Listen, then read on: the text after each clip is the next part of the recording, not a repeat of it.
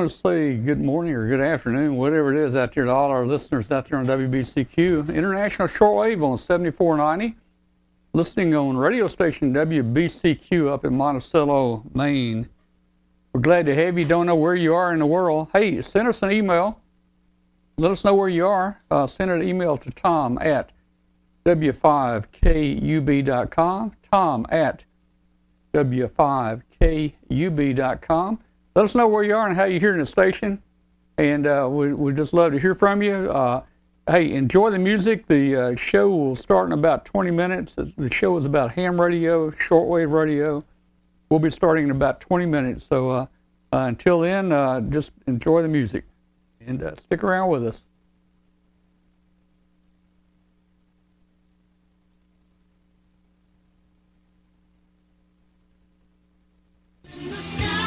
Sky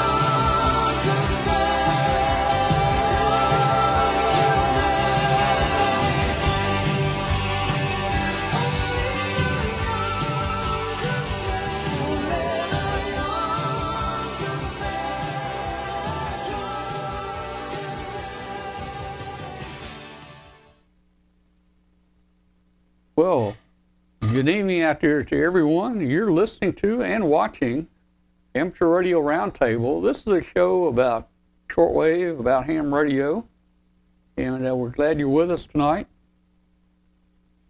Let me first say hello to our, all our guests listening out there on international shortwave on world famous station WBCQ up in Monticello, Maine, on 7490 kilohertz. We welcome you.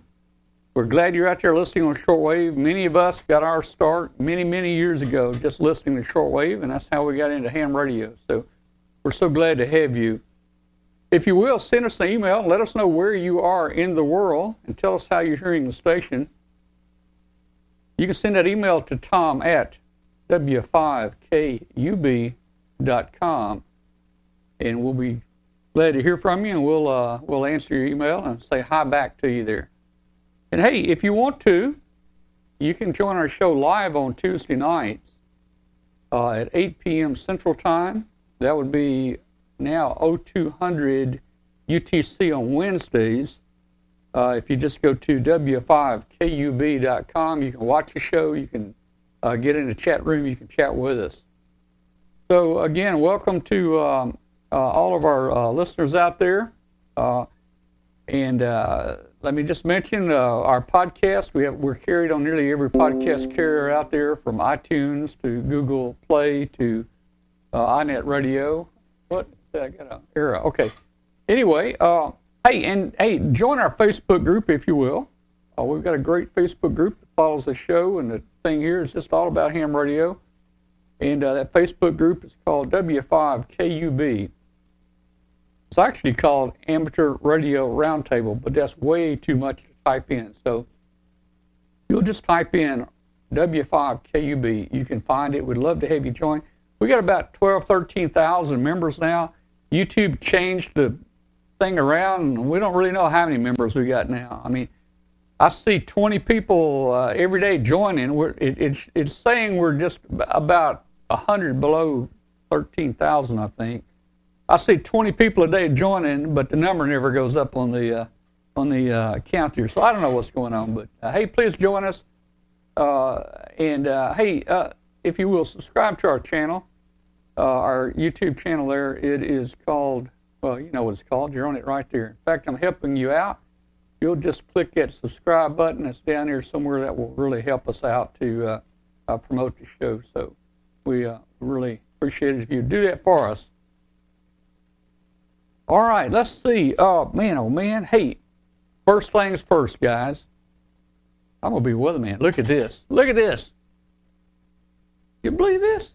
You believe this? Let's see, where's Memphis? Memphis is right about, I don't know. Help me, Glenn. Where's Memphis? Down, down, right there. Memphis, here we are. We're right about right here, and you guys can see what's going on here right now. It's a storm kind of moving this way, so I don't know, you know. The lights may flicker a little bit, but hey, guess what? We are on a big generator. It will come on automatically, and uh, it will come on automatically and it should keep the show going. Uh, so, you know, the entire house, everything runs on uh, the generator, but of course, we could lose the internet if they lose power down the road somewhere. You know, I, am not going to supply them power, you know, a half a mile down the road. Uh, I do help my yeah. neighbor out next door when we uh, have a power outage. He uh, brings an extension cord over and plugs it into the house here, and that gets all of his uh, essentials running there. We just yeah, you won't even bring that extension cord over to my house when my power goes yeah, out. well, it'd take a long extension cord, and you know, if you know anything about electronics, there's going to be a, a heavy voltage drop between here and there. Oh, probably. Well, then you got to cross the state line yeah. too. So although, to... although since it is AC, since it is AC, we can use some step up, step down transformers on the way. See, Right. I could I could jack that thing up to about eight thousand, maybe twelve thousand volts. I could probably get it down close to you. Yeah, probably. But then you got to cross the state line, and you've got to make the phase go back ten years. Well, that's true. That's true. So anyway, we just you work for the power company down uh, uh, here anyway. So yeah, I control I don't know what your you're power. Worried, I don't know what you're worried about. You you you work for the power company. All you need, All you need, Tom, is a gigantic Tesla tower. And Tesla tower, and just just send that send that uh, uh, voltage down to him, right? Well, hey, I've got a I've got a 40 meter extended double Zepp up here. I guess I could. Pump, yeah, pump Tesla could there, light man. light bulbs uh, 20 miles away. Yeah, yeah. So, hey, Bill, uh, are, uh, are, you uh, are are you aware of this right here? Let's see. Are, are you? Oh yeah. Are you aware? Yeah, we're waiting for it. You're waiting for it to get down here. You you're probably a couple hours behind us, maybe. It's just it's just supposed to it's get here at eight o'clock tonight. Supposed to hit here about three in the morning oh, and yeah. uh, rain about five inches and create uh, a lake where because uh, we've had rain the last two weeks, so it has nowhere to go. well, you know, I was going to get some. I've got so many people know I have so many big trees. Even though a number of my big hundred foot trees have fallen on the house over the last couple of years, I still have a lot of big trees. And I tell you, boy, I have, I have leaves, but I've got one of those uh, cyclone vacuums, cyclone rakes, you know, that you pull behind your tractor and it, it, it, just sucks them all up, man. It'll suck the dirt up if the ground's dry. And uh, I thought I had just about all my leaves up. Boy, it's looking good. Just in the back, there were some big trees that hadn't fallen yet. And uh, we went to uh, we went to New Orleans. I was in New Orleans uh, Thursday and Friday uh, for a college graduation down there. And man, when I came back, I looked at that backyard. I have never seen so many leaves on the ground in all my life, man. It is it it, it looks like a sea back here, and uh, so I'm kind of waiting for them to dry out. It looks like it's going to rain tonight, so you know I'm. I hey, gotta, if you get some high winds in that, it'll probably blow the leaves over here. Yeah, it yeah. might. It might.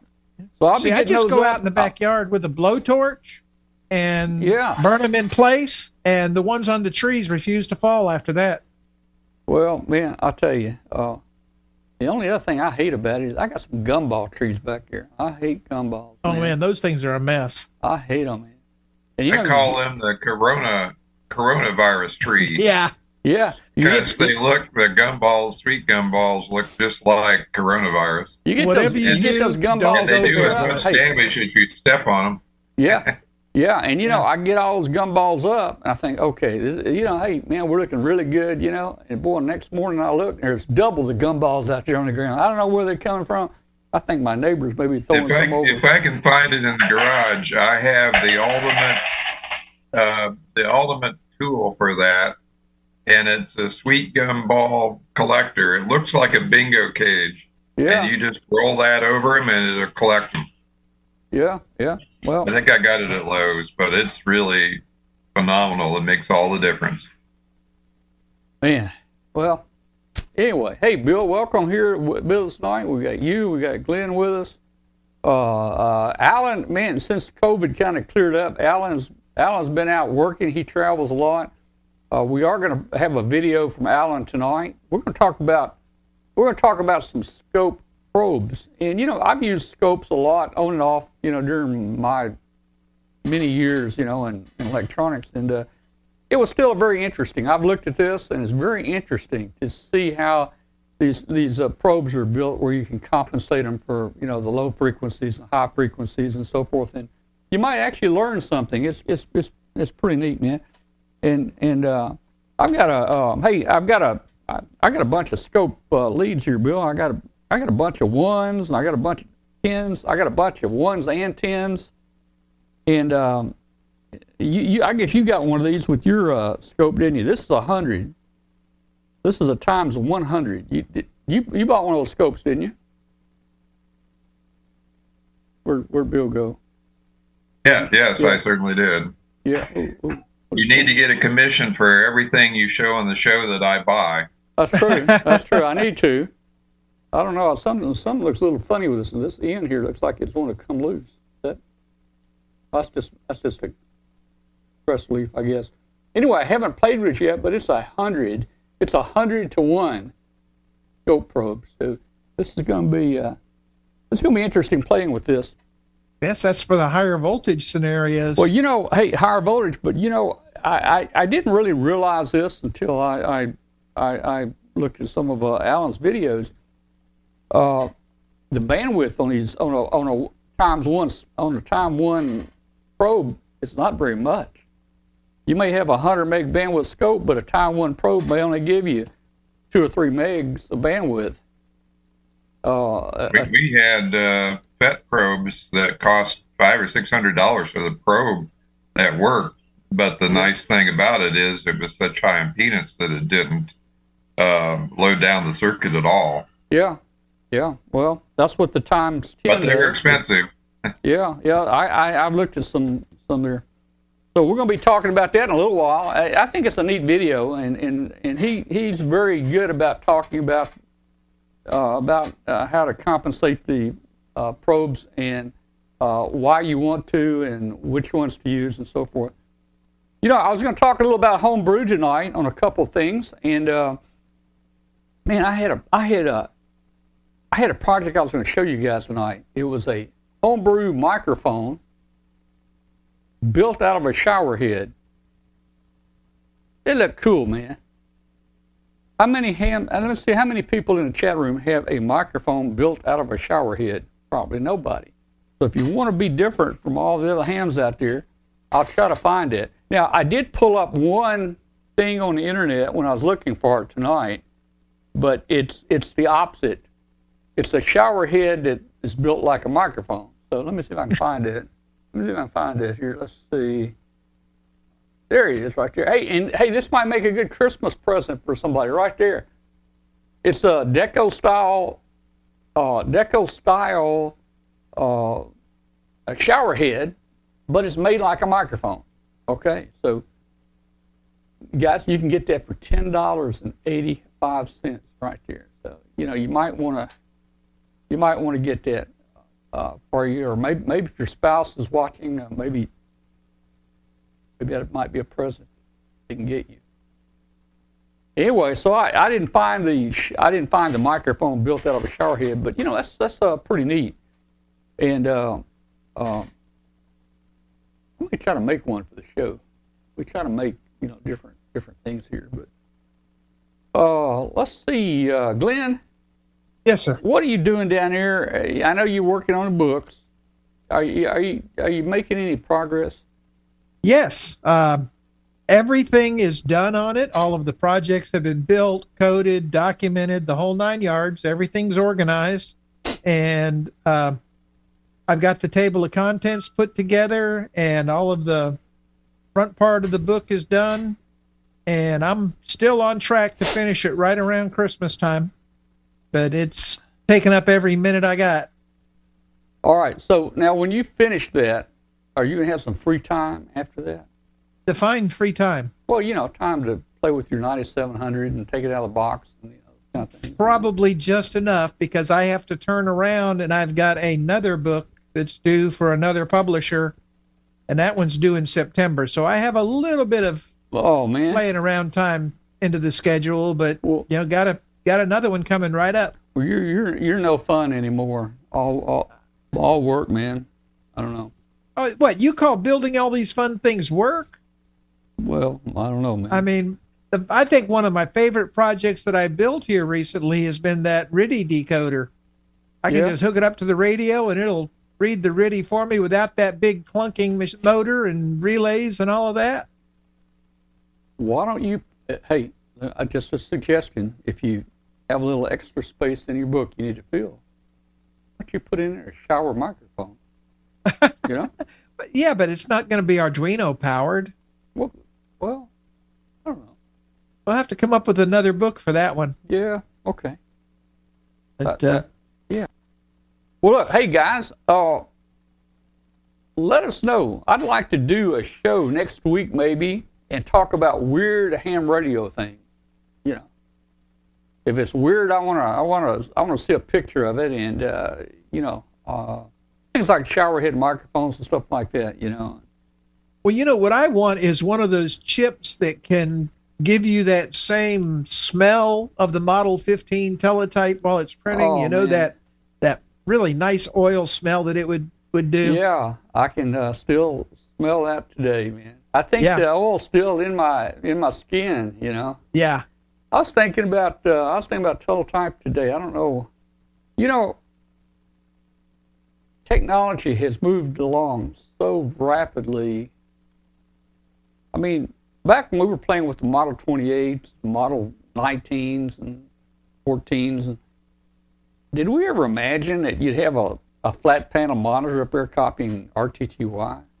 Probably not. No, know. you know, completely software driven for Yeah. sending and receiving. No, Yeah, it was all it was all mechanical back then. I mean. I remember winding them 88 millihenry toroids forever for the terminal units. You know, I, I and, and I've, I've thought about that this week. You take that little round 88 millihenry toroid and get your capacitor there and your scope and your audio generator, and you just start taking turns off until you know you get you get that sucker right where you want it, and uh, that was a lot of fun. And, Yeah, uh, it really was. hadn't hadn't done any of that in a long time, and now, oh man, now, now I've got this uh, spectrum analyzer with tracking generator and all that. I just hook it on there, man, and it shows the dip and everything, and oh, Exactly. it is it's so cool, man. Yeah, So- it's kind of taking the fun out of it, though. Yeah. So speaking of the spectrum generator, let, let me show you uh, real quick which one I got there, and, and I think Bill order, Bill orders everything I order. I don't know. I'm have, Bill. I ordered Tesla, the the the high dollar Tesla, yesterday. Uh, if you if you want to go ahead and place your order, go ahead. But uh, so An actual card? yeah. So uh, so here's the scope. This is an automatic scope. I mean, you don't have to fool with turning all the knobs like you do on the old old analog scopes. And you just hit a button that says auto on it, and it'll it'll tune the knobs basically for you, man. It just comes right in. So anyway, I bought I bought one of these, and uh, uh, I, I played with a little bit, but you know, I still like the old stuff, kind of the old things. And look, so I went out. I went out just a week later, and I ordered me. I ordered me a a Tektronix. There you go. Right there. So, you know, that's not a, a, a large Tektronix. That's a 2235, I think, dual channel, 100 meg. And uh, I've been comparing it with the with the new modern scope, and they're pretty close, actually. You know, I, I wasn't too sure how accurate that cheap autoscope was, but it, it it's pretty close, I think. So anyway, uh, I got that in. That's going to be my Christmas present, I guess. I just I'm, I'm, I'm I buy this kind of stuff all the time, so I have Christmas all the time. So I used to have one just like that Oh, did you? That's a beautiful yeah, this may be yours. Uh, actually, I've got a an older uh, 465 scope Yeah. in my closet that I love to use. Yeah. And, you know, it gets nice and warm, and you can just smell the warmth coming out of that thing, and it's just so fun to use. I still have a 465, and Yep. it still powers right up. That's Yes. very that's very uh, popular uh, uh, uh, scope, the 465. Here's the spectrum analyzer that I bought and Bill ordered. And by the way, Bill, I ordered that Tesla yesterday, so you better get it in order. Uh, this is uh this is the uh, Rigol uh, DSA 815 spectrum analyzer with tracking generator in it, and it is so cool, man. You turn that tracking generator on, and you can put this this thing across a filter or a coil or an LC circuit, and you can just watch watch that dip in it right there. I've been playing with it to make some to filter out some like third harmonics on our trackers, and uh, in fact, uh, I may have a picture here. Maybe here's a here's a little here's pictures. Uh, I was kind of playing with it. Above there, you can see the second and what the, the second third harmonic are quite high there, and you can see in the next picture down they're quite uh, quite attenuated, and that was just with a little hand wound uh, coil on a uh, drinking straw, a capacitor, and that was actually yeah I think the configuration here that was actually yeah that circuit right there, and uh, you know uh, I, I've really enjoyed playing with that. So even though even though that spectrum analyzer was a little expensive, uh, I, I'm really learning a lot and playing a lot with it and enjoy it. Okay, all right. So we're going to jump into a video in a minute well, that uh, that Alan made. Well, first let's see if there, let's see if Bill has any hot uh, pending news. Bill, anything going on there that you're just itching to tell us about? Oh yeah, just uh, getting ready for Christmas. Uh, just wondered what you have for your Christmas wish. I mean, you won that big radio at the Huntsville Ham Fest. So, what can we get you for Christmas? And how about you, Glenn? What do you got on your Christmas list? Ooh, you know, I'll let Tom go first. Well, okay. You know, in in fact, this is the first year Kathy and I have decided not to get a present for each other. We're not doing it this year because because every month I do something like like this or this or this or I you know when maybe the 9700 there's no you know eh, for the grandkids I try to you know they always want to buy you something so you know I'll go down to Harbor Freight and take my pencil and paper and you know I'll write uh, you know get me uh, uh, you know package of uh, you know, uh, this or get me uh, get me this package of screwdrivers or this, uh, you know, some cheap stuff and put that on my list, and that's what that's what the kids would get me. But we've decided not to get anything. Uh, but I would like to know, hey, when we come up near Christmas, probably be right after Christmas, uh, I'd like to hear from people out there, and we got too many people that are mic shy. I don't believe they should be mic shy for ham radio operators. I want to hear from you what you got for Christmas and, uh, we'll even show some pictures. And uh, you know, like the old uh, talk about your shack pictures. Let's see some. Let's see you with your new Christmas presents, and we'll do that after Christmas. So, Glenn, what are you going to have? Well, actually, I've been holding Christmas all year long. About yeah. once a month, I would buy me a new toy. Uh, I bought the FT 101 uh, Max, um, the MP. I bought the 9700. I bought the 3D printer and the CNC and laser cutter. And I'm, believe it or not, most of those are still in the boxes. So I think for Christmas, I'm just going to start opening boxes and put stuff where it needs to go and play with it for the whole day. Well, that that's good. You know, that's uh that's what you I you really can't. Yeah, I'm doing the 12 months of Christmas. I really can't yeah. think of anything I really need for Christmas at this point. I bought it already. All right. Well, hey, I think we're going to have a good a, Christmas. A great Christmas present uh, a while back. I actually got a Weller WX2 soldering iron. Oh, wow. Thing cost about $800, but I use that just about every day. It is a wonderful, wonderful beast. And, you know, people think, well, soldering iron is just a soldering iron. Well, no. if you're working on this uh, surface mount, tiny found, stuff, yeah. I, you got to have an iron kind of like that with a very, very fine tip. And uh, this one's great because I can change just like a golfer changes his golf clubs for different things. Yeah. This one's a fast disconnect. It actually uses an audio plug on it for the power, and you just pull it off, put another one on, and yep. it's uh, it's all cool to the touch when you do it. So I can instantly change the tips to anything I want, and uh, it is just uh, wonderful, wonderful. I, I can't speak more highly of that particular soldering iron. You know, I can uh, I can change my tips, but they're hot. They, they gave me a little uh, thing to wrap around a tip to pull off. You know.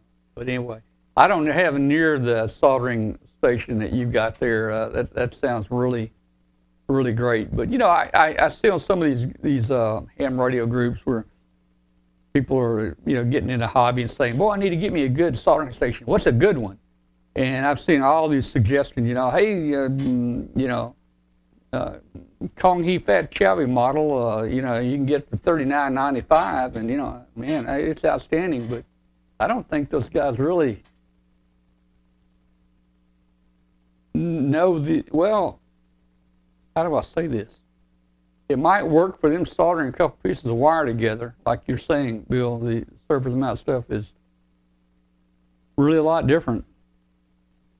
And you know, hey, hey, Bill, yeah. you know, you, you know, hey, uh, just go ahead. Just a quick story uh, uh, on soldering irons. I used to sell kits, and then one kit came back, and the guy said, uh, "Your kit doesn't work. Can you fix it?" I said, "Okay, send it back." There were holes completely through the circuit board. Holy cow! And I asked him, "What kind of soldering iron are you using?" He said, "Soldering iron. I'm using a soldering gun." Yeah. was a, a 250 watt Weller uh, solder gun he was using to try and solder the stuff. Yeah, well, Bill, you know, most of most of my electronics life, I used the soldering gun, a Weller. You know, the the dual heat Weller gun. You know, growing up with my uncle in a TV shop and things like that. I mean, that's what we used. I built. Well, back then, you know, you take a one watt or half watt resistor. Soldering gun's fine for that kind of stuff. You know, the you know this, these chips and stuff didn't start coming out till later in life. You know, and uh, it, actually, it actually burnt holes completely through the circuit board. Yeah. well, Bill, you know, I, uh, I, I, I, when I was years ago, we built a microwave TV uh, receiver. It was uh, Golden West. Uh, Gene, it was a station that Gene Autry put on in Memphis. It was before cable came here, and it was um, it was a one-channel movie channel subscription, and they had a big they had an antenna on top of the big uh, the, the tall building here in Memphis, and uh, it was real simple to decode it with a coffee can and a little homemade dish and uh, you know a little variable uh, voltage tuned oscillator you know to tune the picture in. And uh, you know it, it used some small things in it I, I, i'm not sure now i don't remember what parts were in it it wasn't very many parts but they were small and i had this kid this this ham friend lived down the street and he's kind of wild but um, he had one of these soldering irons like you would solder gutters with you know it had the wooden handle on it and the, the, the, big part around the metal there and the tip about the size of your thumb. And uh, that's what they use for stained glass windows. Yeah, yeah. So this is this we're we're starting at that point to get into microwave stuff. I mean, you know, I mean, it, I I don't remember what it was. It was like one or two gig, but you know. Anyway, anyway, he used that soldering iron, and he could build those little receivers, and it'd work and we were having trouble making it work. So, so I don't know, man. I think if you know what you're doing, and you got the wrong soldering iron, you can still you can still be successful there. But, oh yeah, yeah you need a lot of heat in one oh, spot. That's yeah. the one iron to get. That's true. Well, you know, there's a couple stories here. For years, I've used the traditional soldering pencil without even variable temperature. Yeah. And uh, that that's what I used. And then probably about 10, 15 years ago, I decided to invest in one of those cheap soldering stations with the, the hot air and everything. And let me tell you what, you can call them cheap, but for somebody coming up from where I came from, they're sweet. They're nice. They get the job done, you know, and yeah, I'd love to have an $800 soldering station, but, you know, and, until I can get Bill to buy me one for Christmas, I'm just going to keep going with what I got. Well, I had one yeah. guy send a kit back to me that didn't work. He said, I soldered it and it doesn't work. And when I got it back, what he had done is put the components in and put soldered paste on it. Oh. And figured that's all he had to do. Oh, well, wow. he may have used, well, I don't know. If he's used a gun, maybe he, hopefully he didn't use acid core solder. Yeah. Well, he, he put the paste on it, but he didn't heat it. Oh, uh, yeah, yeah. Well, you know, there's one thing about the guns, and that's my other story. Uh, I was almost this many years old when I realized that on the soldering gun, of course, there are two stops. Yep, yep. And when, for years, I thought that when you squeeze that trigger tight, that was max wattage. No, it's the first step that's max wattage. The second step drops it to like 125 watts or something like that. And for years, I couldn't get the heat until I realized, like, oh, back off a little bit, and boom, you know, now I got the full 250. Same thing. The well, exact same thing, Glenn. And I, I read about that. I, I, read about that. We're going to test that on a show one night. You know, I mean, hey, it would be easy. It'd be easy going in and just switch the wires on that on that uh, uh, finger switch, you know, and change it. But yeah, you know, so this is the this is the smaller. This is the, this is a two two uh, a two heat. You know, I, man, it's so old now, but. Uh, it, I forget what it was. It's like a 140 and maybe what 180 or something. I don't know. You can hear the clicking. You can hear it. There's two positions on it for sure. And I always thought that the second position was the hottest too, but you're you're telling me what I read. That first position is the hottest, yeah. and the second position is cooler. Anyway, I've got the actually, two, I've got the Weller 250 watt one out in my shop. It, it's just like this, but it's a little bit larger. And uh, you know what? I'm gonna I'm gonna plug it into a, a you know a watt meter or something, and uh, and we'll uh, we'll we'll just prove on a show one night that uh, yeah that the second position is low heat. Yeah, that's how I proved mine. Is I have this wall uh, AC watt meter, and uh, plugged it in, and sure enough, the the first position pulled a lot more current than the second position. Hey Tom, uh, WA7JOS mentioned he had a Metcal at work. Yeah. Yeah. How did your Metcal work out for you? You bought one, didn't you? Yeah, I my Metcal. I got my Metcal right here. It's uh, it seems to be pretty good. Uh, but um, I tell you, here's the uh, you know here's the iron itself, and it gets hot. You know, if you need to change the tips, it comes with a little thing here. Maybe he, he has the same thing. You wrap that around it, and you just you just slide the tip off like that, and you take your other tip and just slide it on like that, and you're ready to go. Now, Bill, I have found on some of my little circuit boards that little fine tip there. I don't think it gets hot enough to to really some of the heavy ground traces is where I have a problem with this little small tip. Well, that's where you use the soldering gun on the first knot. Yeah, so I typically use the medium size. I typically kind of use this medium size tip. I don't know how many different tips are out there. I've got three different tips for it that I use that's getting me by. Um, I'm sure they have many, many different kind of tips.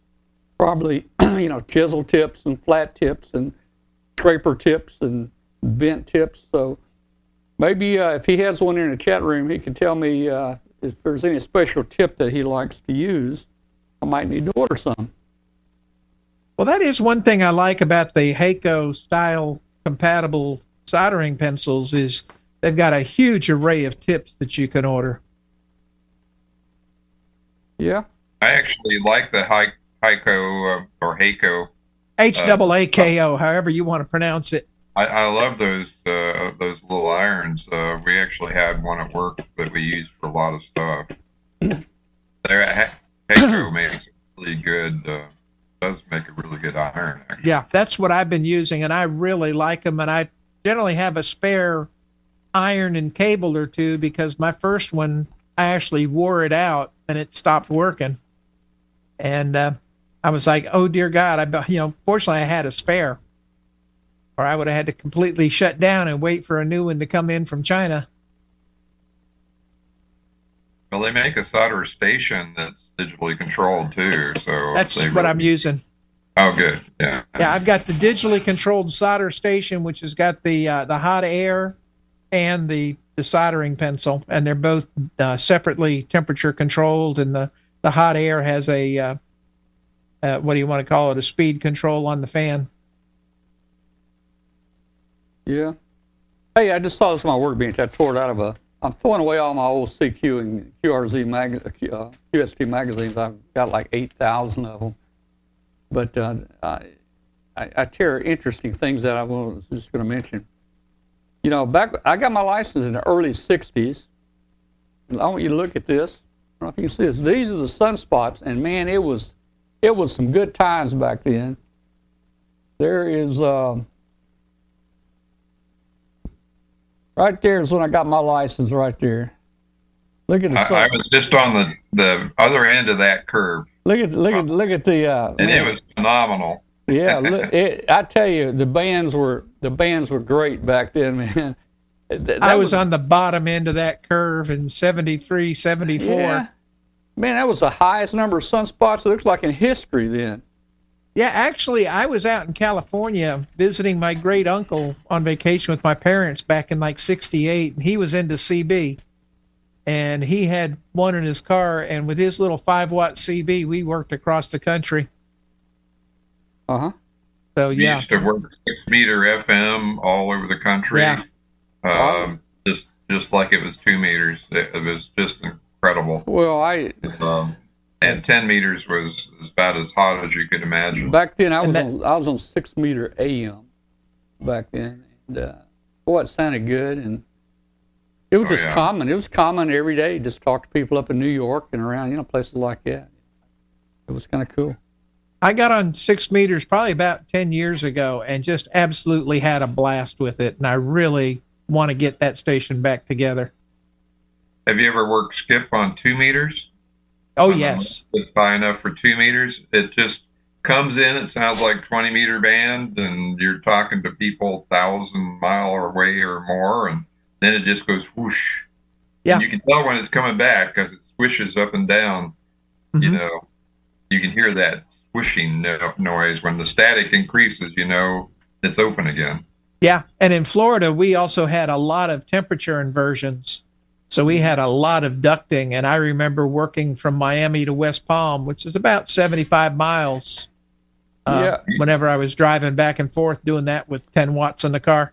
Well, from we, here, uh, we every summer there's a duct from California to Hawaii, and uh, I've actually worked uh, two meters from my car to somebody in Hawaii. Oh, wow. 2,500 miles on two meter during, FM. during that time, here I am over in Arkansas, not too far from Memphis. Channel 2, Cuba on Channel 2 would come in on the TV. That was cool, man. Yeah, that was our our thing was we'd watch channel two and when it started getting a lot of interference, we knew the band was opening up. Yep, yeah, that's true. Yeah. Or there's a tornado bearing down on you because it would also produce RF near uh, 55 megahertz or so, and you could see the channel two just turn white. Yeah. Then it's time to duck and cover. Matter of fact, there's a company that is selling a tornado detector and it does listen on the six meter band. Kind of like the um, the lightning detector listening on the 500 kilohertz band. Yeah, I think tornadoes are attracted to mobile homes because it's probably the length of a standard single wide is a resonant frequency. on There you go. Well, that and the target that you paint on the roof yeah. Yeah. or your neighbor's roof. Mark says Channel 2 and Cuba's probably still there. Yeah, and still in analog. I That's probably a very And true statement. Still, uh, I'm, I would imagine they're still driving their '57 Chevy down to the to, When uh, I've to work here. Yeah. When I was in college in Santa Barbara, I actually uh, saw Channel 1 TV coming in from New Zealand on uh, 49 megahertz. oh wow. And you could actually it was i had a receiver that could handle pal and SECAM and ntsc and uh, I, I could watch i was watching this tv station all the way from new zealand it was just pretty awesome Yeah, and now uh, Chris is saying that new cars are being shipped without an AM radio. oh, let me talk. I- I've got that on my list to talk about tonight. Uh, the car manufacturers are talking about discontinuing AM radios in their cars. Got that on my list. Number one, talk about. So you know, the FCC is they're they're wanting the car manufacturers to continue with AM radio. You know, when FM came out, I kind of quit listening to AM. I, you know, I like the static-free, you know, better sounding music and stuff. But I think there are probably a lot of areas in the country that maybe they can't even pick up an FM station, and you know, they depend on AM. So, uh, Well, that you know, most of the talk radios are there on AM as well. And you know, I I did not know this until I bought a car later. I don't know. I didn't know that there were AM stereo radio stations. I never really thought about it. I knew on FM it was all stereo basically, but I, I bought a car, and the radio had an AM stereo in it, and I tuned down to one of the channels on AM one night, and I saw the stereo light come on, and I could hear it in the speakers. I'm thinking, my goodness. AM stereo station. I don't know how big those went over or how many there were, but there were some of them out there. Yeah, there was a few, but there was competing technologies, as I recall. And by the time they settled on one, everybody had moved off to FM. Yep. All right. Uh, let's see. Um, let's do this real quick. Let's take a break, and then we'll come back, and we uh, we're going to jump into some more stuff here real quick. So we'll be right back with everybody. Don't don't go away. Happy holidays from ICOM. Spice up your ham shack this season with one of ICOM's popular handhelds, mobiles or base stations. These radios are perfect for working your favorite bands while staying inside or venturing outside this winter. It's the most wonderful time of the year to give the gift of ICOM. The IC705 is a perfect sidekick and QRP companion. Base station features and functionality that chip your fingers in a portable package. Covering HF 6 meters, 2 meters and 70 centimeters, compact rig weighs in at just over 2 pounds. With RF direct sampling for most of the HF bands and IF sampling for frequencies above 25 megahertz. The perfect accessory for the IC705 is the optional backpack, the LC192, a special compartment for your IC706 and room for all the accessories. The ID52A is a VHF UHF dual bander with D-Star and FM dual mode function. And it's the first handheld amateur radio with a full color 2.3 inch waterfall display. This radio supports conventional FM communications and D-Star simplex repeater, regional, and worldwide calls over the D-Star Internet Gateway. You can send photos over D-Star with a connected Android device. The ID52A is a perfect companion to the IC705. Both use compatible batteries and headsets, and you can also use the same Android app for D-Star operation. Create your own band openings with the IC9700. This transceiver radio brings direct sampling to the UHF VHF weak signal world. This all-mode transceiver is loaded with innovative features that are sure to keep you busy. They include faster processors, higher input gain, higher display resolution, and cleaner signal. The IC7300 is a high-performance HF transceiver with a compact design that will far exceed expectations. The transceiver digitizes RF before various receiver stages, reducing inherent noise in different IF stages the IC7300 changed the way entry-level HF is designed. Happy holidays from ICOM America. For more information, visit www.icomamerica.com slash amateur. All right. I just wonder, Bill and Glenn and I were all yelling at each other here during the during that video. Did, did anybody hear us talking? I'm just wondering if we overpowered. We're, we're on a separate audio channel. No, there's no way you could have heard me. The way the way uh, the encoder set up because the mic wasn't even connected. So I won't ask that question. Okay, hey, wow, we've talked about a shortwave tonight. Man, I see. Uh, but hey, it brings back the olden days, man. I, I used to like to listen to Radio Moscow and Havana, Cuba uh, what was it, Lima, Peru, HCJB, I think. Was that in Lima? I got, if I can remember that right. Yeah, we were always getting the Cuban radio stations in Miami. Yeah.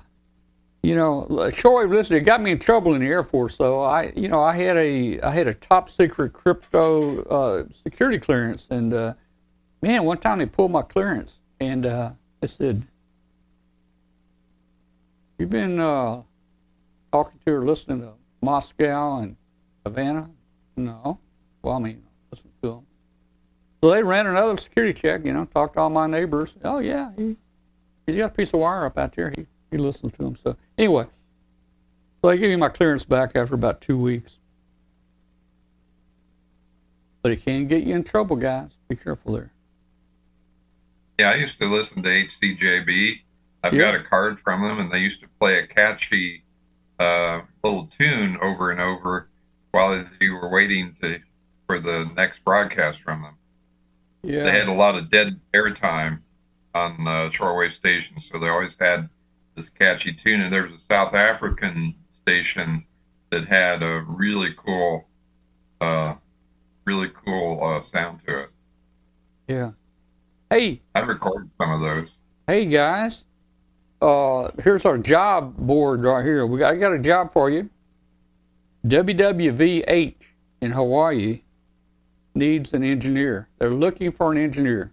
So, if you'd like to live in Hawaii, this is not a work from home job, but if you'd like to live in Hawaii, uh, you can apply to WWVH and uh, you can uh, move down to Hawaii and hopefully you'll be uh, far enough away from that volcano that the lava won't get you down there. Oh, hey, back to the back to the AM radios. I think one reason that one reason that the car manufacturers are wanting to stop it, they're going with all these electric cars now, and that generates noise, and you know it causes problems. But the FCC has has sent a letter to 20 different car companies wanting to find out what they're going to do. The FCC is really wanting them to continue with AM radio. All right.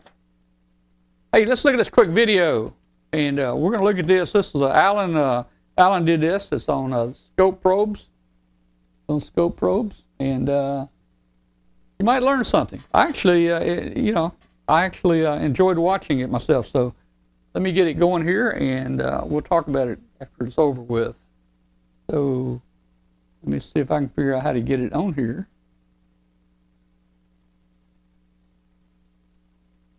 And, uh, okay. All right, might work. Here we go.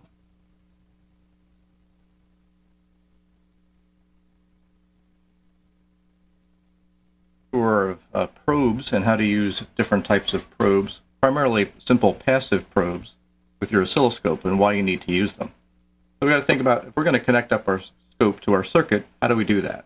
Well, you might just say, well, why don't I just use a simple set of probes like I use with my voltmeter, right? I can uh, kind of put them together in this little adapter here, stick it on the front end of the scope. So let's do that. Let's look at what happens. So you can see the scope trace is kind of all full of noise. It's picking up all the 60 cycle hum from uh, uh, from my, my my lab bench here and all the lights and things like that from the ballast and the fluorescents and all kinds of nasty noise. And that's the problem. If you're trying to look at low level signals and things like that, connecting up with leads like this is going to present a number of different types of problems. And let's look at why. So uh, helps to start off by looking at what the scope input looks like.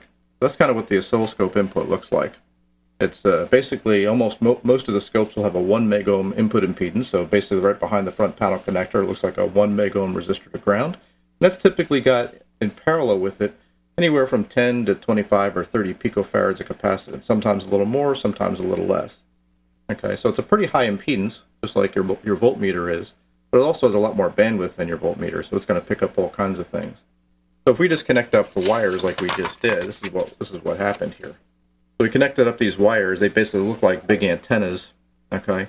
And uh, so even if we connect it up to a circuit, if the circuit's not low impedance, you're still going to be injecting noise into your circuit, and you're also going to be injecting noise into your measurement. Okay. So it works, you know, as as long as your signals are really low frequency, okay, or you've got some really large signals you're dealing with. Otherwise, you're adding a lot of inductance into the, the measurement path. You're picking up all kinds of stuff with these wires, and they're acting like antennas and you might even couple some signals to other parts of your circuit. All things that are not really good. So typically why we don't use wires. So another way around that is, well, let's make these wires shielded, use a piece of coax. if we do that, so now we can wind up with this situation here, and this actually solves some problems, okay? Because now that the, the signal wire is shielded by ground, uh, we're not going to be picking up a lot of a lot of signals, so that's good. We're going to minimize coupling to other parts of the circuit, so so that's good. Okay, but what's bad about this? Well, it adds a lot of capacitive loading. Uh, the way to think about this is that a typical coax, the miniature coax you might use, like RG174 or something like that, may have, you know, 25 or 30 picofarads of capacitance per foot. And if you're talking two or three feet of cable, you know, of coax to connect to your circuit, that coupled with the, you know, 10, 20 picofarads of capacitance at the uh, the input, you could easily add 100 picofarads of capacitance to your circuit by simply connecting the probe. Now, will your circuit care? Depends on your circuit, right? Sometimes it will. You have to remember that 100 picofarads at uh, looks like 50 ohms at 30 megahertz. That's a far cry from the original 1 megohm input impedance that we were dealing with to begin with. So, but this is a basic 1x probe design, and they're they're out there, and you just got to be careful when you can use them and when you can't. You know, just take care, you know, and understand the ramifications of touching this probe to your circuit and how it will affect it. Think about uh, would I want to solder in 100 or 120 picofarads of capacitance to my circuit at the point I'm trying to measure, okay, and expect the circuit to still work. A lot of circuits, you know, will work just fine. Audio circuits, low frequency things, lower impedance circuits, and generally might be okay. But uh, for a large majority of circuits, uh, the amount of loading from a 1x probe is not going to be good. The capacitive loading could really affect the circuit operation. So how do we isolate the capacitive loading of this type of a probe, a 1x probe, from the circuit? Well, one way to do that is to stick a big resistor in series with that. So we stick a 9 megohm resistor in series with the coax. What that's going to do is now all the capacitance is sitting back here is really kind of isolated away from the circuit we're testing over here by this 9 megohm resistor. So your circuit really doesn't see it. So that's good. Okay. Now the resistor, we chose 9 megohms because it gives us a nice convenient 9 megohm to 1 megohm resistor divider here. So it's a 10x resistor divider. Hence, that's the reason why we call this a 10x probe. It doesn't have 10x worth of gain. It has 10x worth of attenuation. So it'll, it'll attenuate the circuit, but it'll or attenuate the signal by a factor of 10 but uh, that's pretty easily compensated for. Um, but uh, it also uh, it also reduces the capacitive loading, so that's good. Now the problem that you can run into though is that the 9 megohm resistor, okay, and the capacitance of the coax and the scope form an RC low pass filter that looks like this. Okay, and what happens is as the frequency goes up of what we're looking at here, the capacitive reactance here starts going down, and all of a sudden this you know, the 10x resi- uh, divide ratio that we had because of this resistor starts getting dominated by the capacitive reactance of that capacitor, and uh, we start rolling the signal off. It's a low pass filter. So, so now as the frequency increases, you know, our 10x attenuation got worse and worse and worse. So it didn't really help us that much, but there's actually, it turns out, a pretty simple fix for this, and this is what's typically done with 10x probes. So if we look over here to the last page here, what we do is add a compensation capacitor in parallel with that 9 megohm resistor. And uh, the, the idea there now is that for low frequencies, the 10x attenuation is dominated by the 9 megohm and 1 megohm resistor. Okay, so that kind of dominates our 10x attenuation. But now as the frequencies go up, okay, the capacitive reactance of the, the scope input and the probe uh, cable uh, is going to start dominating the input impedance of the scope. And then what we do is we add a compensation capacitor here, which kind of will now track that. So now at higher frequencies, if we make the ratio of this capacitance to this one 10x, okay, now that capacitive voltage divider is going to dominate the attenuation at high frequencies. So now between low frequencies and high frequencies, we've got still 10x attenuation. Okay Of course, the input impedance at high frequencies is going down because this looks like this series combination of capacitors. But at the end of the day, the probe is still flat in frequency response generally. Okay, so um, so we can basically can account for that, and this is basically the design of uh, commercial 10x probes. Now they're called 10x probes because they attenuate by a factor of 10. So that's something that's important. You've got to think about that. Is that uh, when you connect this probe up to your scope, you've got to remember that the probe is actually attenuating the signal by a factor of 10. Um, some scopes and probes help you out with that and actually remind you that that's what it's doing, but most of them don't, especially the lower cost ones.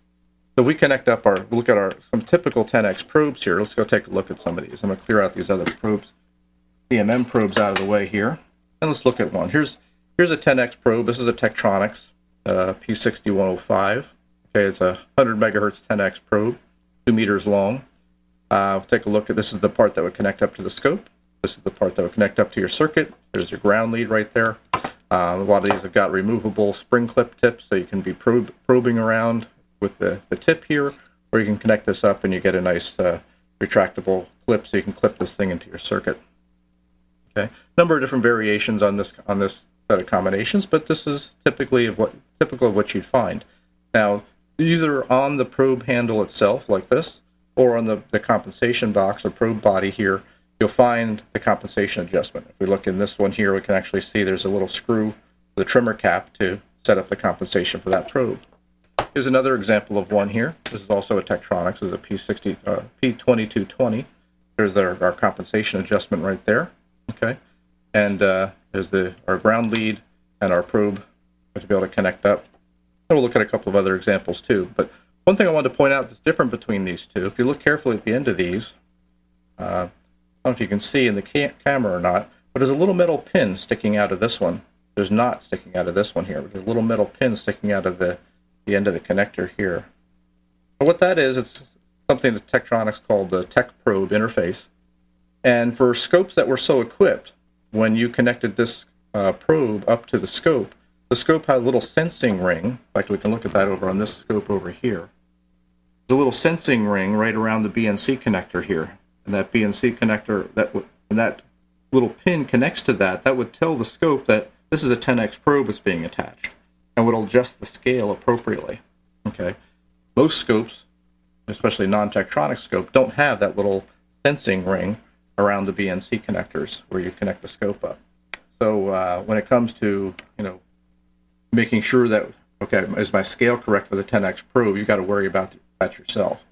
So even if the the scope you know channel says 50 millivolts per division like it does here, when I connect up a 10x probe, that is now uh, 500 millivolts per division. Okay, it doesn't tell you that, but you've got to think about that. This probe actually has a switch on it. Okay, to go from 1x mode, which is just a basically a cable connection or coaxial connection right to the probe tip. That's going to have you know 100 picofarad capacitance or more, but it doesn't have the attenuation. And there's a 10x mode to do what we've been talking about.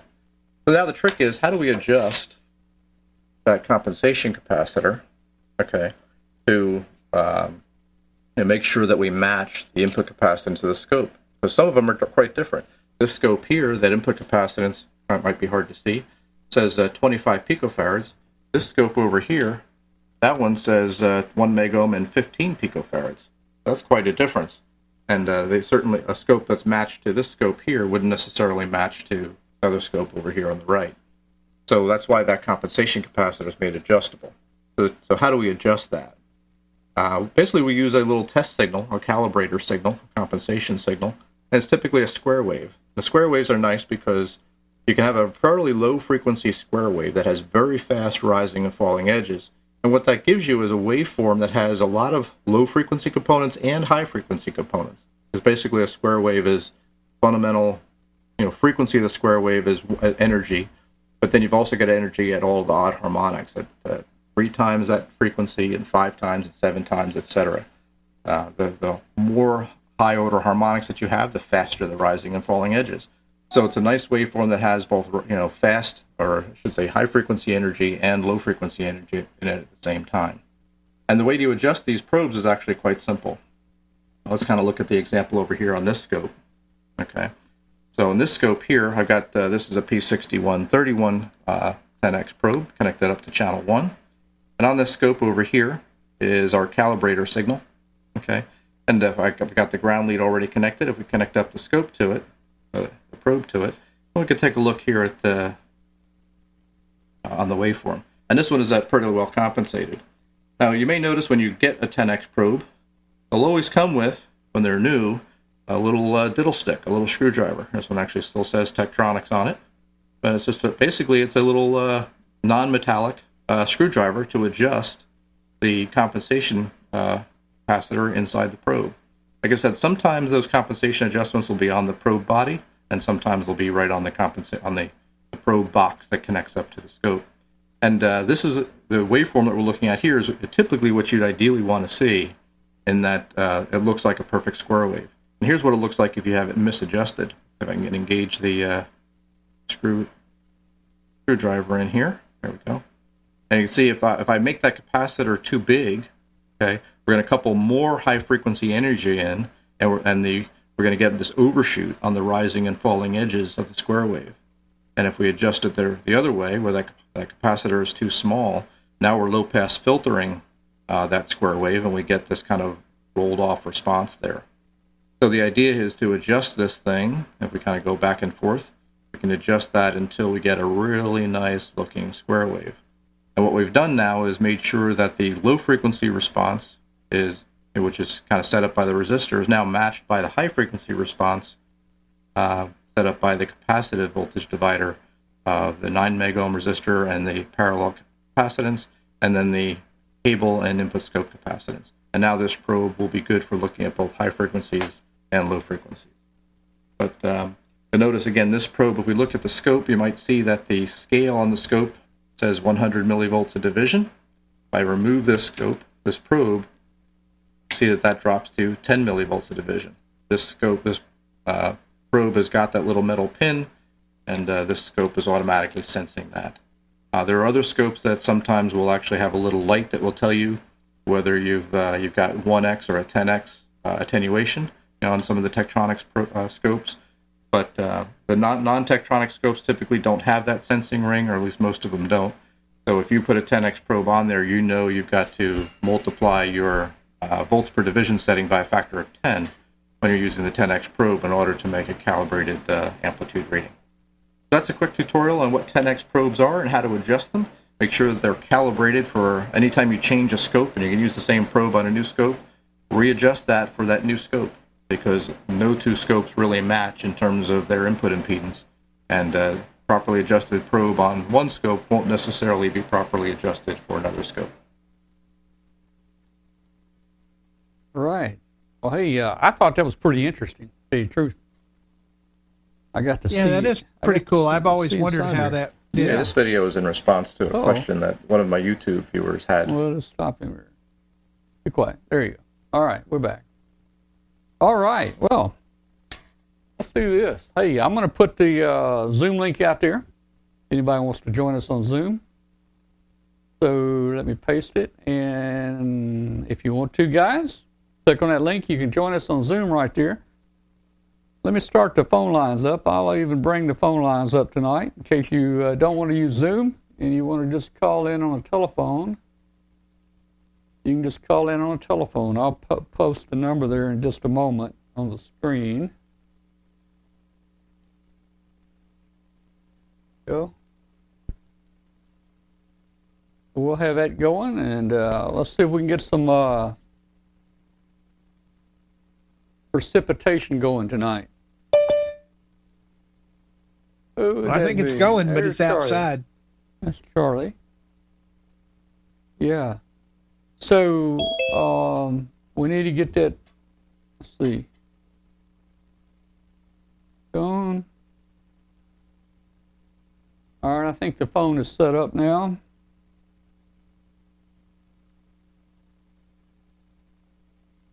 There's Charlie. Yeah, Charlie's in there. Hello, Charlie. How you doing? Hello. How are you? We're doing good.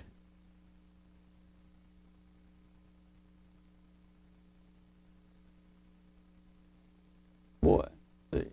You are the only participant in the conference. I'm the only person. There you go. Tim, Tim joined us. All right. I'll have to. I'm gonna turn the music down. I'll have to try to watch the uh, the phone system there. All right. Okay. Well, hey guys. I guess we are officially into the after the show show. I sometimes I forget to put that up, but you know we're in the after the show show. We got about 30 more minutes. We're gonna be around. So if you're out there and you want to call in on a telephone, dial that number right there or you can click on the Zoom link that I just posted in the chat room. And uh, again, welcome everybody out there listening on International Shortwave on 7490. You guys, shoot us an email to tom at w5kub.com. Uh, we'd love to hear from you. And uh, thanks for being with us. This is Amateur Radio Roundtable, a show about ham radio and shortwave.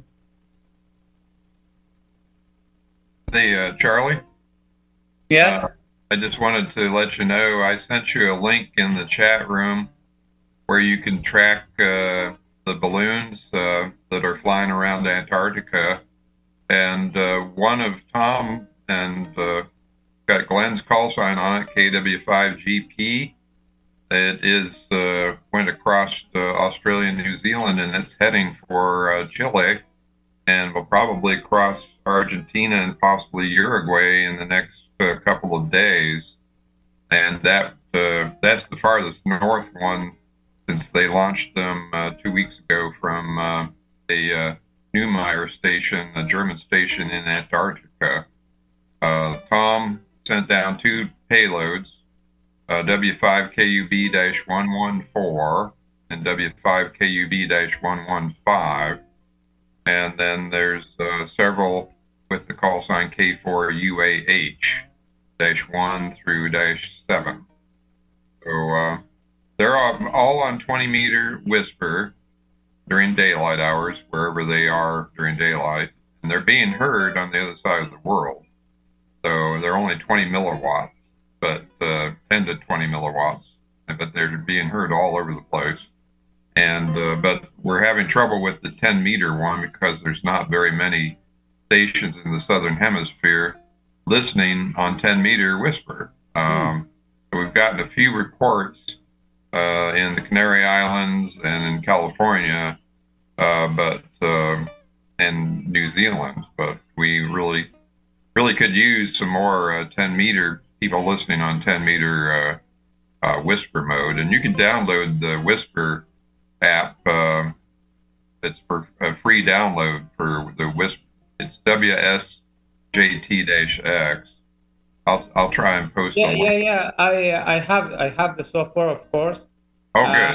Uh, uh, for for digital modes, I when I when I use digital modes FT8, I do it with a QRP Labs uh, hardware thing, little five watt thing, but that plugs directly as a as a sound card into the computer. So so it's like I don't have to connect the, the, the equipment. So, but but I'll I'll grab a, a USB um, sound card and I'll connect it to the. I have here my. The, so we've got the Alinco the Alinco HF uh, rig. I'll and I'll and I'll connect it uh, to the 10 meter whisper. What, what, frequency is the 10 meter whisper? Well, the, the software will have the frequency there. Yeah, for, for the, the WSPR will. It's 28.124.6. Oh, yeah. Upper sideband. Okay. But it'll, it'll show you that on the whisper. Uh, yeah, automatically. Yes, yes. So no no problem. So so we've got two other balloons in the air that we didn't we haven't really given you an update on tonight. Uh, one over uh, Venezuela right now. That's uh, 113. That's actually running 100 milliwatts. We've got a 100 milliwatt PA on that one. And it's running 100 milliwatts. And then the one over here off of uh, Japan, it's actually gone up into the, it, it's actually gone up into the Arctic again past uh, Alaska. This is about the third time that uh, it has ducked into the darkness it stays up there for about a week at a time and then it'll pop out. Uh, but it's been flying now for 182 days. So uh, we're, we're doing really, really well on that one. Let's see if I can find, let's see. You go to our website, the two in Antarctica have been flying for um, 27 days. What am I? What am I? Oh, oh, wait a minute. Let me uh, shrink that a little bit so you can see it. There so, Bill, there's your friend. Uh, I follow him on Twitter, uh, Ignacio, uh, Lima Uniform 1 Echo Sierra Yankee. Uh-huh. He, he keeps on posting the status of, of, of various balloons. Oh, okay. Well, yeah. this one, these two here that were launched in Antarctica have been up 27 days and 21. And if you come on down on our page, you'll see you'll see uh, uh, W5KB 112 and 113, and they are there you go 185 days and 68 days. Right. So they you know they're doing really well. Uh, but the one doing 185 days, he likes to disappear. I got to try to keep him from going up into the Arctic uh, this will be the third trip up there. Uh, I don't know, man. I don't know. There's no sun up there right now. Yep, no sun for sure. Um, but you can see, look at the path this guy's taking here. I don't know if you. I don't know how well you can see that. Oh, let's see. Hey, your one your one one five, Tom, went right down almost to the South Pole. It came within about I don't know fifty miles of the South really? Pole. Well, I was watching it. It's really hard to for me to figure out exactly how many miles. I I, I thought it was within The about map- a couple, about two hundred miles. bottoms out on the SondeHub and APRS.fi. Anything uh, below 88 degrees south, it uh, stops reporting uh, Oh, really? on the map. But I think I saw it at 88 once. Yeah. and it actually says uh, uh, latitude error.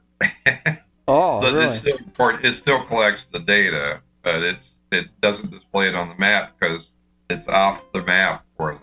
The only one that works is the original tracker.habhub.org site Yeah. that shows the correct when it's below 88 degrees uh, latitude. But you had uh, 115 just a couple of days ago came very close to the South Pole. Yeah. You know, it's interesting down here. Uh, any direction you go is north, just about.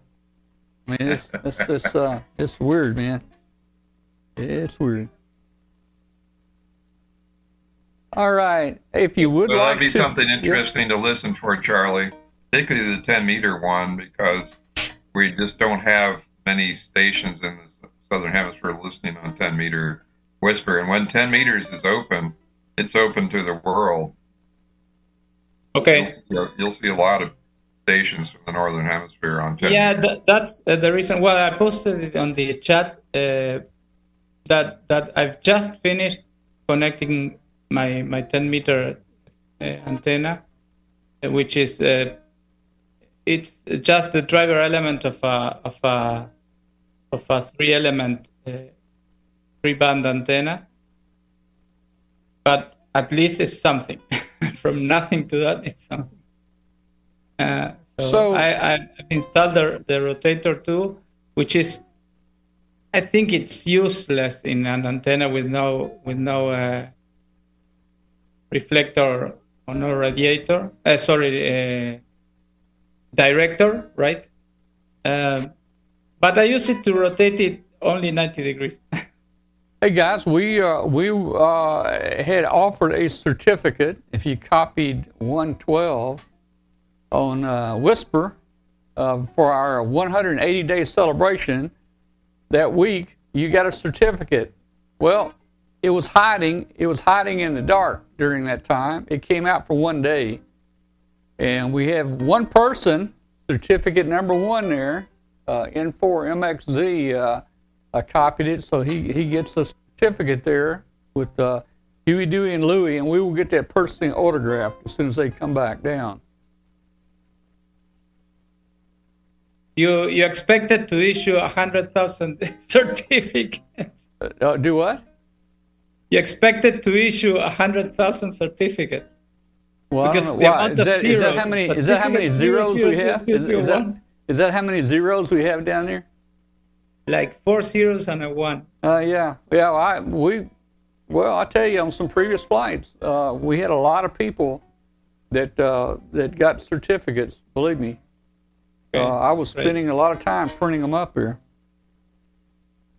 So I don't know. Maybe I need to extend that window again when 112 comes back out of hiding. Maybe I need to open that window up again because I only had a one week window that you, if you copied it in that one week, you could get the certificate, and it only came out for one day, and then it went back. Yeah. I don't know.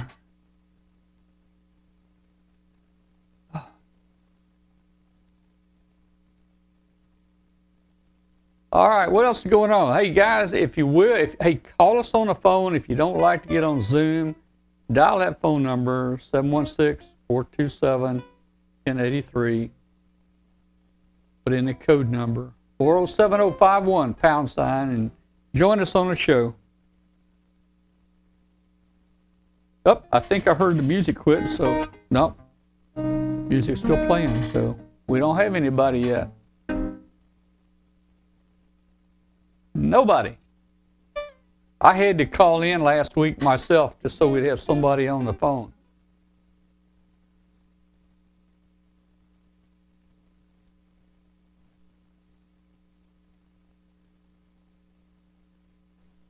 I remember the, the first couple of times I, I used to phone in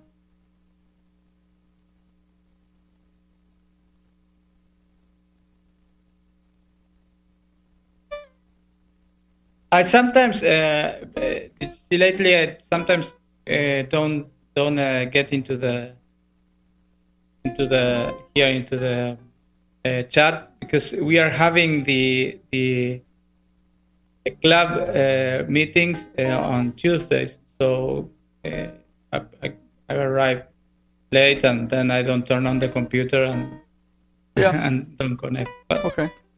Hey, uh, Bill, yeah. when is uh when's Todd coming back? Uh, he was supposed to be there what one month? You know, Bill, if he's on his way back. I believe he's leaving tomorrow. Okay. Oh wow. So um, we got all the balloons launched. There was only one failure. Uh, one collected ice and came back down slowly. Um, the one that's heading for uh, uh, Chile, Argentina, and possibly Uruguay is uh, K4UAH-2, and on uh, Whisper, a 20 meter Whisper, it's kilowatt Mike 4 uh, Lima Victor Charlie. Okay. So um, we post them to the APRS maps uh, with a different call sign. So, but there's actually no transmission on APRS. There is one, however, that is flying down there. The very first flight they took off is K4UAH-3, and that is strictly on two meter APRS. Mm-hmm. So it may eventually get far enough north where it will be heard either in Australia, New Zealand, or uh, Argentina, Uruguay on the uh, APRS frequencies. So, what, what frequency? Uh, Which frequency? Because we have different frequencies. Uh, I geofence every country, every region, and where when it's over that region, it switches. Um, That's Argentina great. is 144.93. Uh, Uruguay too. Yeah. Uh, Uruguay is also 93. Yes, I, I, I, I, yes, it's the same as uh, it, it, I included Uruguay with Argentina as far as my geofence. Yes. So when it detects that it's over uh, Euro, uh, Argentina or Uruguay, it'll flip the frequency. It's frequency agile so it goes to 144.93. Now, uh, Santiago, Chile, Chile is 144.39, which is what we use here in the United States. So there's like 10 different frequencies around the world, and I have to flip it wherever I am in the world with the payload. Right. So it's That's a real pain to program all that. I don't know why everybody just didn't decide particularly in regions like South America, just stay on one frequency. but every country is different. Hey, we've got uh, Australia and New Zealand are different. We've got uh, someone on and, the phone. Let me, let's see who's on the phone real quick. Uh, who we have on the phone? KO4RMP, David. Was it? K- Hello, David. Was it KL4RNC? NT, RNC. INC. And Romeo November Tango, as yeah. far as I Well, what, what's the prefix? KD? Kilo, Oscar. KO. Okay, okay, I got you. I got you. November Tango. All right. How you doing, David? Man, glad you called in. Not bad. I appreciate your thing on uh, scope probes. I just got a scope. Uh, what scope did you club. get? Excuse me? What scope did you get? A Tektronix. But I, I'd have to go look at the. Yeah, there's a bunch of them out there, bunch of them. But uh, oh, yeah. you know, a Tektronix to me, a Tektronix is a Tektronix, and uh, uh, uh, you'll enjoy it. You'll have a lot of fun with it. Well, yeah, I'm going to have to find something to look at too. Yeah. I'm kind of, I'm an old new person. Old new person. Okay, well, that's good. Always, uh, always uh, something to learn. You know, you can uh, you can use your scope. To, Two, you can use it as a you can use it as a voltmeter. You can measure voltage with it. You know, you can look at waveforms and uh, you can do all kinds of things with it. Yeah, I use mine to measure Yeah. frequency. Yeah. That's what I plan to do as soon as I find something to look at. It's a Tektronix 2215A. Okay. Well, Okay. I tell you, this one right here is a two two three five. They make they make several in that twenty two hundred range. There's a twenty there's a a, a twenty two fifteen, a twenty two twenty five. This is what I say this was a twenty two thirty five. Yeah. This is twenty two thirty five, I think. Uh, so there's several of them in this in this category here. Probably looks almost identical to this. Yep. It Uh, does. 60 megahertz. Okay, well, this is a this is a hundred, but uh, the scope's probably about the same same size and looks. All right, have you got you So some? Uh, have you got you uh, some scope probes to use with it? I got one. I haven't looked at the probe yet. I don't know if it's a, a 1 or a times 10, Uh huh. but I want to get another probe. Well, your probe may Yeah, have a little switch. A lot of them have a little little switch on there. You can flip from one to times ten. It'd, it'd be right there on the, the handle there, you know, where you hold it. Let me show you. I'll uh, I'll stick mine up there and show you the one with the switch on it. Uh, so you can see right there.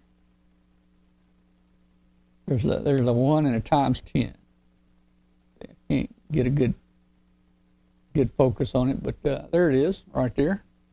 Yeah. I see. You got the good probe. Yeah. Well, I've got some Tektronic probes. I've got a bunch of different probes. In fact, I've got a whole drawer full of them over there. I need to. Uh, I was playing with them the other day and calibrating uh, each of them on the scope, and uh, uh, they all calibrate kind of differently. This Tektronix here, actually, it doesn't have the little screw in the bottom like like that one does. This one you loosen. See. Um, yeah, this on this one you loosen the handle a little bit, and then you you you turn it. You you turn it inside here, and then you tighten you tighten the handle back down on this one. That's how you calibrate that that uh, probe right there. I'm anxious to play with this hundred, uh, this hundred, uh, Bill, and see how how it acts. Um, Oh, yeah. This has a switch. So it is a times 1 times 10. yeah. So you you got the switch on yours, right? Yeah. Okay, that's cool. Now you don't need you only need that one probe. Yeah. All right. Well, see, we, we found out something. We learned something tonight for you calling in. Look at that, man. It saved you ordering another probe. Yeah. Now I just I- need to find something to look Sorry. at.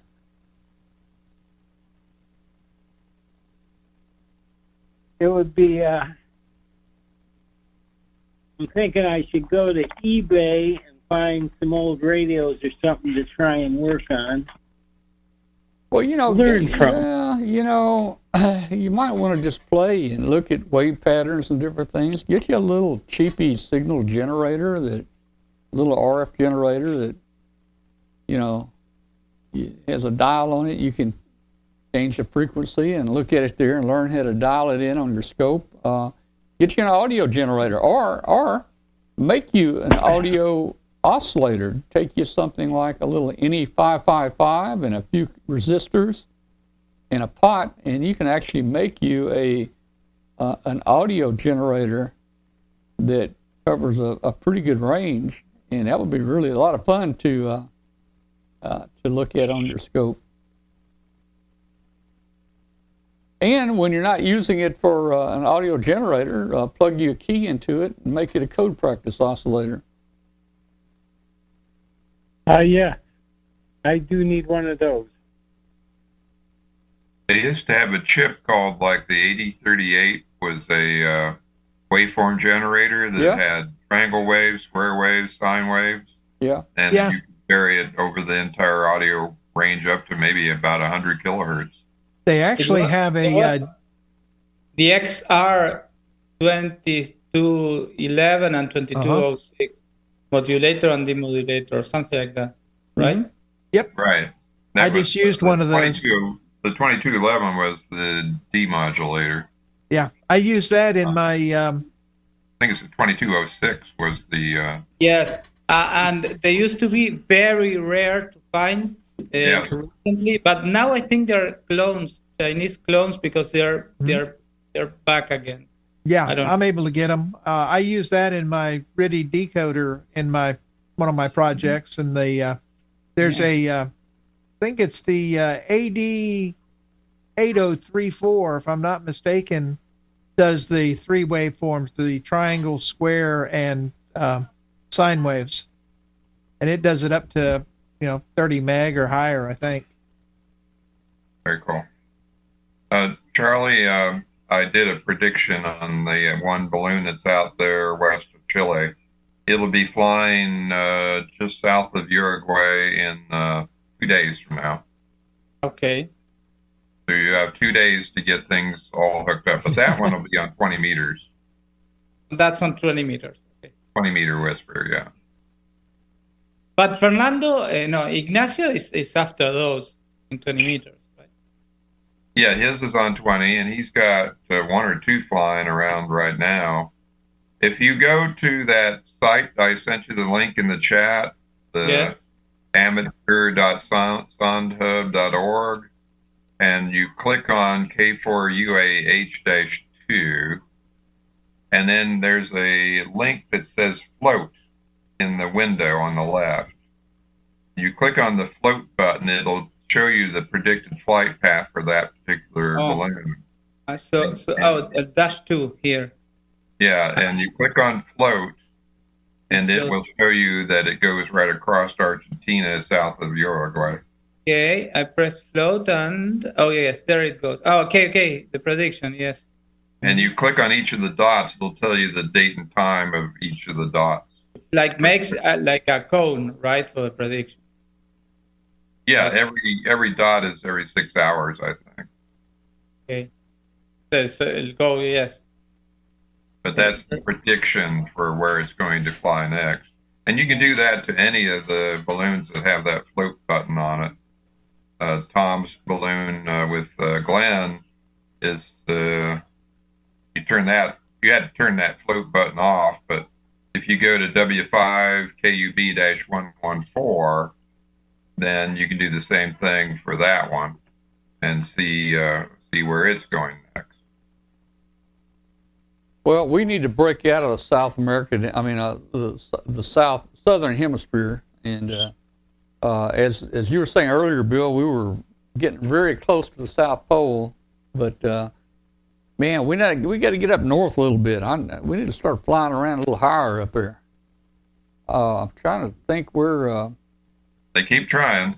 yeah, they keep trying, but they just don't seem to. Well, Well, but WK uh, uh, 115, it's okay. Yeah. yeah, that's- I mean they're still that's pretty actually low. 114, I just did the prediction for 114, and 114 is also heading for Argentina. That's Yeah, Glenn's well. call sign, KW5. the only one which is a bit uh, complicated is 115, maybe, which is which will go will go over over Antarctica. Right. Right. So it, it's been a fascinating study so far. Yeah, I'd like to see what Todd has to say about all of this, as, as far as what he's getting in terms of data. Well, we'll have him on the show here when he gets back and settle down. And He has plotted it on a uh, uh, polar map, and so it makes a lot more sense to watch it from a polar view than this Mercator map projection. Yeah. Well, there are not a whole lot of landmarks down here. Yeah.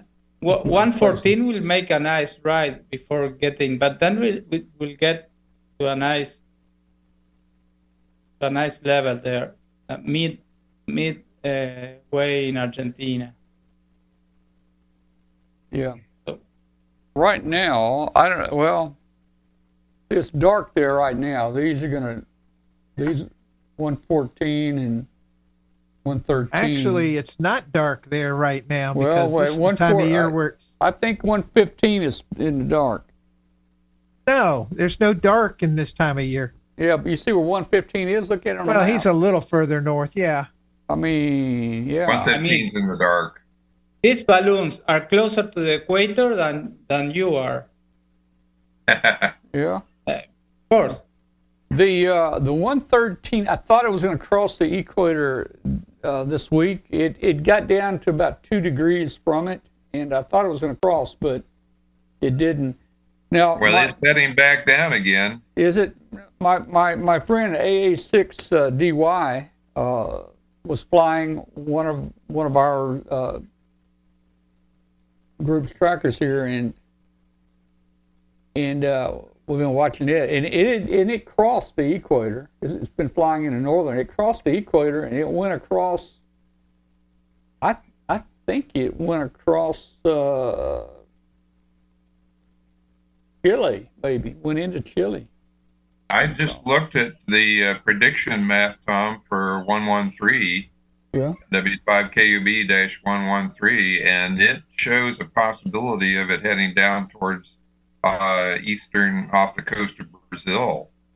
So this one may actually cross into the southern hemisphere and stay there for a while. Well, the AA6DY didn't stay below very long, maybe just a couple days, Right. and then it popped right back up, you know. So, But don't this know. one looks like it will pop up for a little bit, but its potential of heading on down to the South South America. There was a German uh, balloon. Uh, it's called NOB. What it is? It's it started off in uh, Germany months ago, and it crossed. There it is, off the coast of Australia. NOB 14. It's Delta Bravo. uh, I forget what the number is, but it's a German call sign, and uh, he launched that months ago in the northern hemisphere, and it's been floating in the southern hemisphere for months now. hmm So he's hanging out with us all now. So we are uh, aware of Igna- that. Ignacio's flight LU1ESY 34 is over in New Zealand right now. Yeah. Uh, yeah, and, and Dash 36, uh, it's over uh, South Africa. I see that. Yeah. So All there are, I think there are more balloons in the southern hemisphere now than there are in the north. That's that's uh, that's pra- kind of a first. Yeah. Yeah. All right. Hey, we're going to go ahead and turn off and terminate the show tonight. Thanks to everybody out there watching. Uh, glad we had you with us tonight. Be sure and come back next week and uh, uh, shoot us an email if you got any ideas or you want to be on the show or you got something you want to talk about. Uh, shoot us an email, tom at w5kub.com. We'll see you guys next week. 73 to everybody. 73. Let's see. How can I end this? How can I end this? I know what. I know just end it with. Uh, we'll end it with fire and water. Yeah. Control Fire. Alt Delete. Fire and Yeah. water. Let's see. If I can figure out how to do that. One is this. Oh, that's not it. It doesn't seem to be working. Yeah. Interesting. That doesn't seem to be working. Interesting. Does handbot okay. work? It's not even work. He didn't want to work.